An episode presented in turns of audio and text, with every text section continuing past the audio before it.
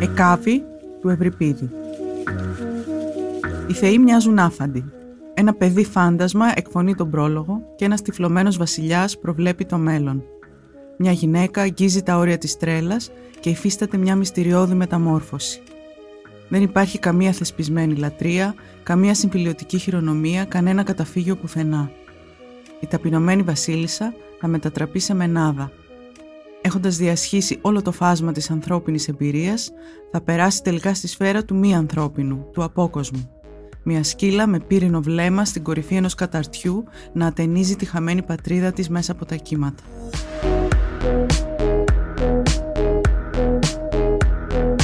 Γεια σας, είμαι η Λούιζα Αρκουμανέα και είμαι κριτικός θεάτρου.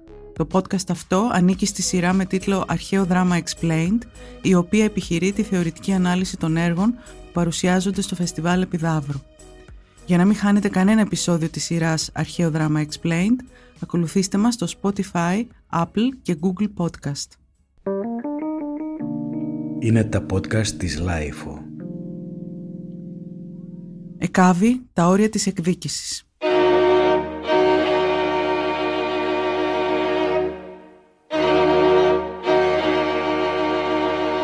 Φεφ, φεφ, τις ούτω δυστυχής έφυγε νη; Αλίμονο, ποια γυναίκα γεννήθηκε πιο δυστυχής από μένα; Ακόμη και ο εχθρός της λυγίζει. Ακόμη και ο Αγαμέμνονας δεν μπορεί να κρύψει το δέος του, συνειδητοποιώντας το αβάσταχτο μέγεθος των δεινών που έχουν συσσωρευθεί στο λευκό της κεφάλι. Όλα τα πάθη, όλος ο πόνος, αλλά και όλη η σκληρότητα συναντώνται και συγκρούονται στο πρόσωπό της. Ό,τι πιο ευγενές, αλλά και ό,τι πιο τρομακτικό, ενσαρκώνεται στη μορφή της ό,τι πιο γόνιμο αλλά και ό,τι πιο καταστρεπτικό το αποτέλεσμα των πράξεών της. Έχοντας αγγίξει τα όρια της ανθρώπινης αντοχής, η Εκάβη θα τα διασχίσει με απρόσμενη ορμή σε μια ίστατη απόπειρα αναμέτρησης με την τραγική της μοίρα. Το καταπονημένο σώμα της θα μεταμορφωθεί σε φωνικό όπλο. Η ταπεινωμένη βασίλισσα θα μετατραπεί σε μενάδα. Η Οδύνη θα μετουσιωθεί σε εκδικητική μανία. Στην πορεία θα χρησιμοποιήσει όλα τα μέσα. Ο σπασμός του θρήνου θα μεταλλαχθεί σε ρητορική του δόλου. Η κραυγή της αγωνίας θα γίνει η αρχή θριάμβου. Ελιγμή μέσα στην άβυσο, κατάδυση στα πιο άγρια σκοτάδια της ύπαρξης. Η εκδίκηση φρικιαστική, η ηθική της ανωτερότητα, αδιαφιλονίκητη στην αρχή του έργου, τίθεται στο τέλος υπό αμφισβήτηση. Ο βασιλιάς της Θράκης Πολυμίστορ επομίζεται ακούσια τον ρόλο του αποδιοπομπαίου τράγου, πληρώνει όχι μόνο για το έγκλημά του, το φόνο του νεαρού Πολύδωρου, τελευταίου γιου της Εκάβης, τον οποίο φιλοξενούσε στο παλάτι του, αλλά και για όλα τα δεινά της.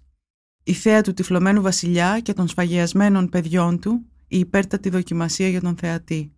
Και η Εκάβη, έχοντας διασχίσει όλο το φάσμα της ανθρώπινης εμπειρίας, θα περάσει τελικά στη σφαίρα του μη ανθρώπινου, του απόκοσμου, μια σκύλα με πύρινο βλέμμα στην κορυφή ενός καταρτιού.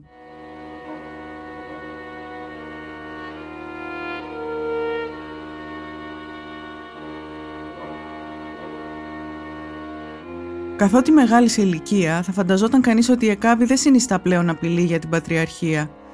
Δεν μπορεί να εξουδετερωθεί όπως η κόρη της Πολυξένη που μετατρέπεται σε αντικείμενο φετίχ και σφαγιάζεται στον τάφο του Αχηλέα για να καθησυχάσει τους φόβους των ανδρών. Η Εκάβη δεν είναι ούτε αντιγόνη ούτε κλητεμνίστρα. Παρόλο το γύρας της όμως αποδεικνύεται απειλητική και επικίνδυνη, σχεδόν σε υπερβολικό βαθμό, τυφλώνοντας τον άνδρα υπέτειο για το χαμό του γιού της αλλά και σκοτώνοντας τα παιδιά του.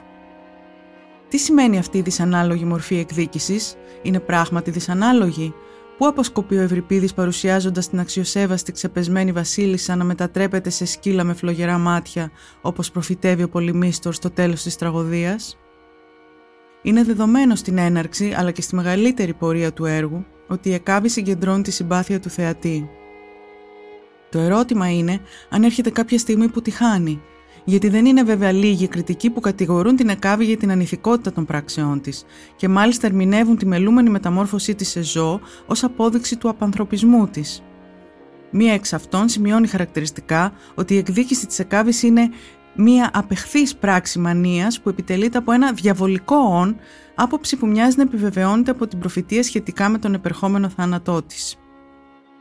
Η προφητεία για την ακρίβεια περιγράφει ότι η Εκάβη θα πάρει τη μορφή σκύλας με φλογισμένα μάτια και θα πέσει από την κορυφή του καταρτιού ενός πλοίου. Το σημείο που θα ταφεί θα γίνει γνωστό ως το κοινόσημα, δηλαδή το σημάδι του σκύλου, ο δείκτης που θα καθοδηγεί τους ναυτικούς στη διαδρομή τους. Θα βρίσκεται στη χερσόνησο της Καλύπολης, στο ύψος μεταξύ των πόλεων Άβυδος και Δάρδανος, κοντά στον ποταμό Ρόδιο. Μετά την ανακάλυψη του νεκρού γιού της, του μικρού Πολύδωρου, ο Ευρυπίδης παρουσιάζει την Εκάβη να ξεπερνά τα όρια της επιτρεπτής γυναικείας συμπεριφοράς. Όπως μας έμαθε η Μύδια, δεν υπάρχει τίποτε πιο τρομακτικό από μια εκδικητική πράξη βίας εκ μέρους του θήλεω εις βάρος των άρενων απογόνων. Ο Πολυμίστορ σκότωσε τον γιο της Πολύδωρο. Ω ανταπόδοση, η Εκάβη τον τύφλωσε και του σκότωσε τους δύο του γιου. Ο βασιλιάς της Θράκης πληρώνει για όλα τα δεινά που υπέφερε η Βασίλισσα στα χέρια των Ελλήνων. Ξεσπάει πάνω του επειδή μόνο σε αυτόν μπορεί. Επιπλέον η Εκάβη, σημειώνει η Νάνση Ραμπίνοβιτς στο βιβλίο της Anxiety Veiled, Euripides and the Traffic in Women, ανατρέπει τις παραδοσιακές προσδοκίες περί φύλου και ηλικίας. Όπως λέει ο Αγαμέμνον, πώς μπορεί μια γυναίκα που με τα βίας περπατάει να επιτεθεί σε έναν μεσήλικα άνδρα, Ίσως αυτό που την κάνει ακόμη πιο τρομακτική είναι το γεγονός ότι αντλεί τη δύναμή της από την κοινότητα των σκλάβων γυναικών, στην οποία πλέον και εκείνη η εχμάλωτη βασίλισσα ανήκει.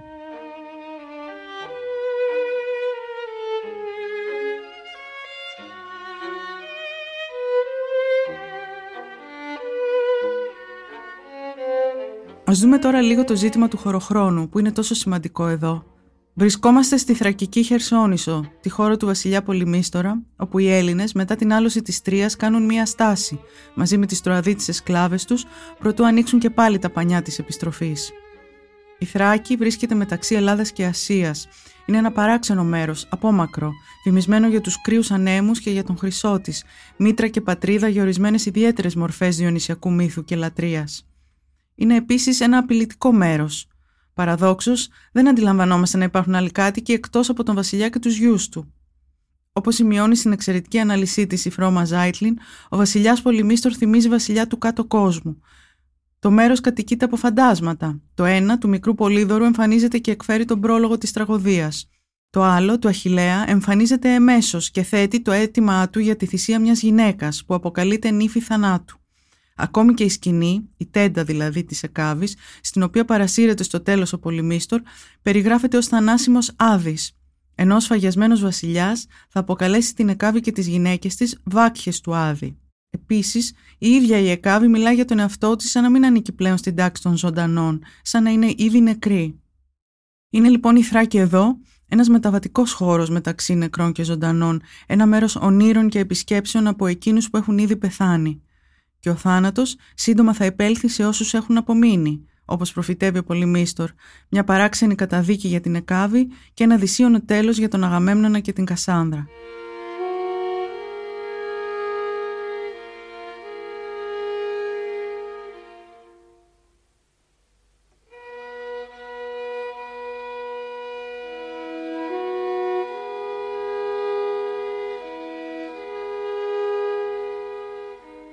Είναι οι θεοί σε αυτό το έργο, αναρωτιέται η Ζάιτλιν.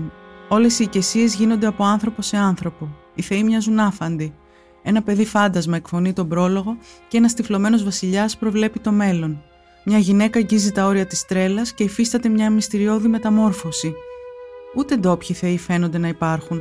Μονάχα στο τέλος για πρώτη φορά ακούμε το όνομα Διόνυσος της Θράκης, που ήταν ένας θεός με προφητικές ικανότητες. Το άκουσμα του ονόματος του Διονύσου λειτουργεί αναδρομικά για τους θεατές, δίνει νόημα σε όσα έχουν ήδη συμβεί και προπαντώ στη διονυσιακή εκδίκηση της Εκάβης και των γυναικών της, βακχών του Άδη. Με αυτή την αναφορά καταλαβαίνουμε ότι βρισκόμαστε στο θέατρο του Διονύσου, σε αυτή τη γη που, όπως αναφέρει ο Ηρόδοτος, ο Διόνυσος είχε πράγματι ένα μαντίο και η πλοκή του έργου δεν είναι τελικά, όπως αποδεικνύει η Ζάιτλιν, παρά η υποδειγματική διονυσιακή πλοκή, αυτή που ξεσηκώνει τους βαθύτερους φόβους των ανδρών, όταν οι μητέρες που υποτίθεται πως αγαπούν τα παιδιά, στρέφονται μενόμενες εναντίον τους, τα δικά τους ή των άλλων, και σε μια αντιστροφή ρόλων επιφέρουν βλάβη στα σώματα των ανδρών.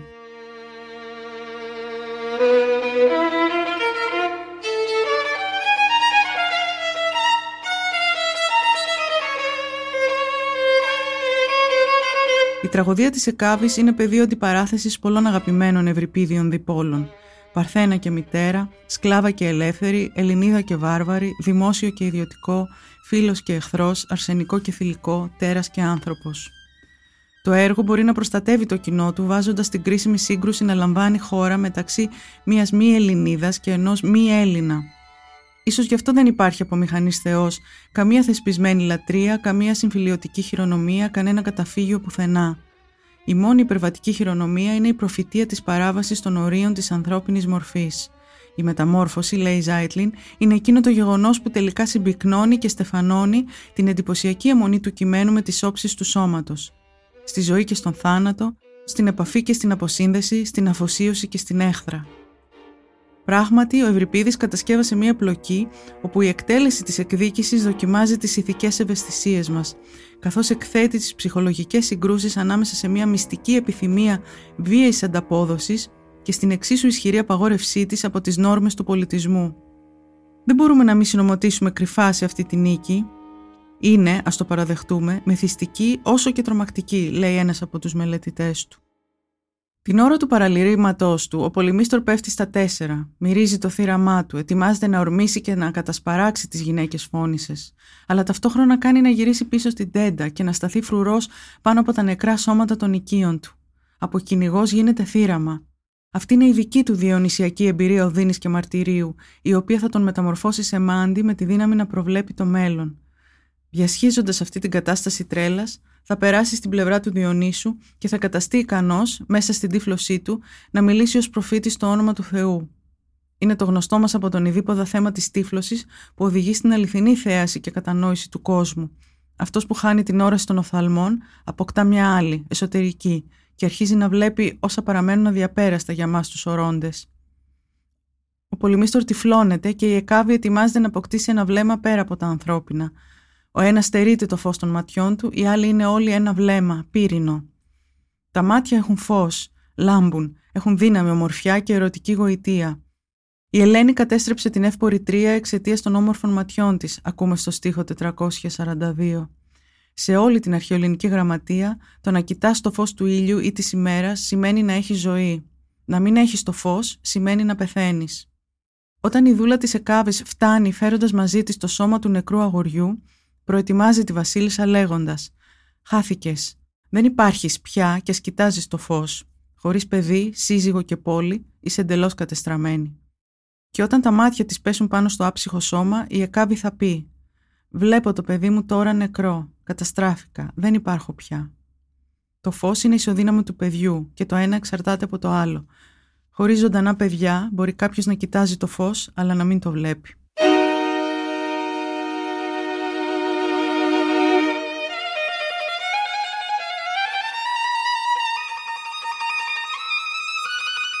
Υπάρχει επίσης ένα ερωτικό μοτίβο στο έργο. Έχουμε τον ερωτισμό που εκπέμπει η Παρθένα κόρη στο βωμό της θυσίας της, η Πολυξένη. Τα πέπλα της αδράχνει και από την άκρη του ώμου σκίζοντάς τα ως τα λαγόνια μπροστά στον αφαλό, μαστούς και στέρνο πανέμορφα σαν άγαλμα τα δείχνει και γονατίζοντας τη γη, ετούτα τα τόσο θαρετά λόγια του λέει. Να, αν θες εδώ, στο στήθος να με χτυπήσεις, χτύπαμε και αν πάλι στη ρίζα του λαιμού μου, νάτος, είναι έτοιμος κι αυτός. Το ερωτικό πάθος επίσης είναι αυτό που κινητοποιεί τον Αγαμέμνονα, ο οποίος για χάρη της Κασάνδρας συνενεί στο σχέδιο εκδίκησης της Εκάβης. Α μην ξεχνάμε και την Ελένη, το ερωτικό σώμα της οποίας προκάλεσε αυτόν τον όλεθρο. Τρεις φορές ακούγεται το όνομά της στο πρώτο μέρος του έργου και γίνεται αναφορά στα όμορφά της μάτια, λίγο πριν την ανακάλυψη του σώματος του Πολύδωρου. Θυσία, έρος, ομορφιά, μάτια, ήλιος και θρήνος για παιδιά νεκρά που μετατρέπεται σε βακχική δράση, τη μεταστροφή της Εκάβης στη διονυσιακή πλευρά. Γιατί η μεγαλύτερη χάρις, λέει η Εκάβη στον Αγαμέμνονα, έρχεται στους θνητούς από το σκοτάδι και από τη γλυκύτητα της νύχτας. Και αυτή η φράση έχει δεχτεί τρομερή κριτική ότι είναι δίθεν απόδειξη του απόλυτου ξεπεσμού της Εκάβης ως μιας γυναίκας που πουλάει το σεξ, εκμεταλλεύεται δηλαδή τη σεξουαλική αδυναμία του Αγαμέμνονα προς την Κασάνδρα και εγκαταλείπει τις ηθικές αξίες της για χάρη της εκδίκησης. Ποιος όμως μπορεί να την κατακρίνει; Έχουμε εδώ μια μεταβίβαση της χάριτος μεταξύ μητέρας και κόρης. Η Εκάβη ζητάει από τον εραστή της θυγατέρας της να καρποθεί τη χάρη που οφείλει σε εκείνην. Και αυτή η χάρη ζητιέται από μια γριά οικέτησα που αγγίζει τον Αγαμέμνονα σε στάση οικεσίας. Μακάρι με του δέδαλου τις τέχνες ή με Θεού βοήθεια, φωνή νάχα στα μπράτσα μου, στα χέρια, στα μαλλιά μου, στις φτέρνες μου, για να προσπέσουν όλα μαζί στα γόνατά σου και με θρήνους και μύρια παρακάλια να δεηθούνε, λέει Εκάβη στον Έλληνα βασιλιά.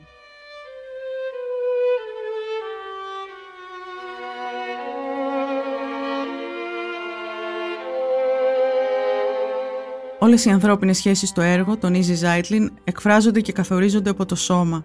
Το σώμα σε επαφή ή σε αποσύνδεση, σε οικεσία ή σφαγή, σε εναγκαλισμό ή θρήνο. Κατ' επανάληψη τονίζονται τα μέρη του σώματος, το στήθος, το στέρνο, λαιμός, το γόνατο, τα μάτια, τα χέρια, το αίμα. Καλούμαστε διαρκώς να κοιτάξουμε ένα σώμα νεανικό ή γερασμένο, αδύναμο ή δυνατό, μόνο ή υποβοηθούμενο, γυμνό ή ντυμένο, ελεύθερο ή δεμένο, ζωντανό ή νεκρό. Ποτέ άλλοτε το σώμα δεν είναι πιο ευάλωτο ή πιο εκτεθειμένο από τη στιγμή που φεύγει από μέσα του η ζωή. Ο τρόπος με τον οποίο αντιμετωπίζουμε ένα ακίνητο ανυπεράσπιστο σώμα αντικατοπτρίζει την ποιότητα ενός πολιτισμού. Γι' αυτό και το έργο επιμένει τόσο στη σωματικότητα των ανθρώπινων σχέσεων. Ακόμη περισσότερο δε, το κάνει αυτό επειδή, ως αποτέλεσμα θανάτου από βίαιο φόνο και προδοσία, το σώμα έχει πεταχτεί, άθαυτο και μόνο του.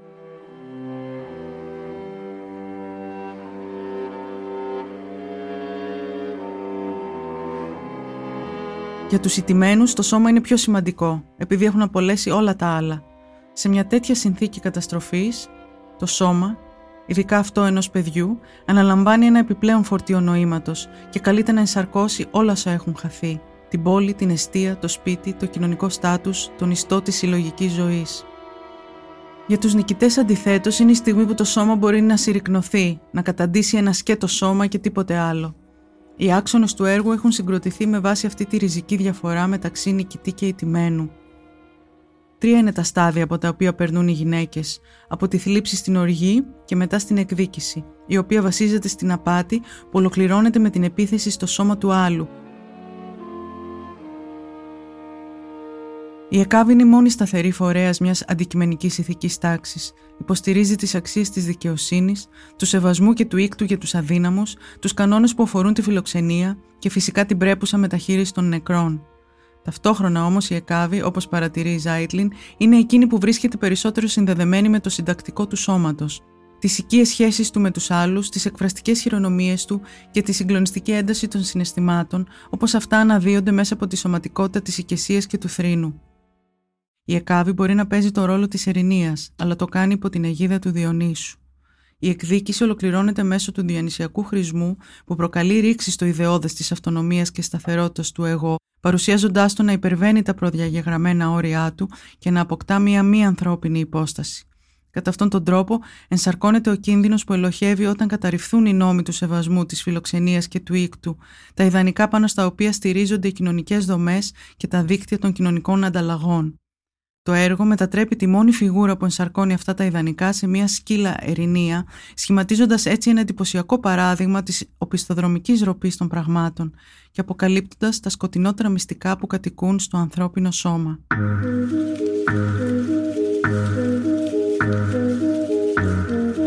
Είμαι η Λουίζα Αρκουμανέα. Ήταν ένα ακόμη επεισόδιο της σειράς Αρχαίο Δράμα Explained με θέμα την εκάβη του Ευρυπίδη. Για να μην χάνετε κανένα επεισόδιο της σειράς αυτής, ακολουθήστε μας στο Spotify, Apple και Google Podcast. Ηχοληψία, επεξεργασία και επιμέλεια, Γιώργος Ντακοβάνος και Μερόπη Κοκκίνη. Ήταν μια παραγωγή της Lifeo. Είναι τα podcast της Lifeo.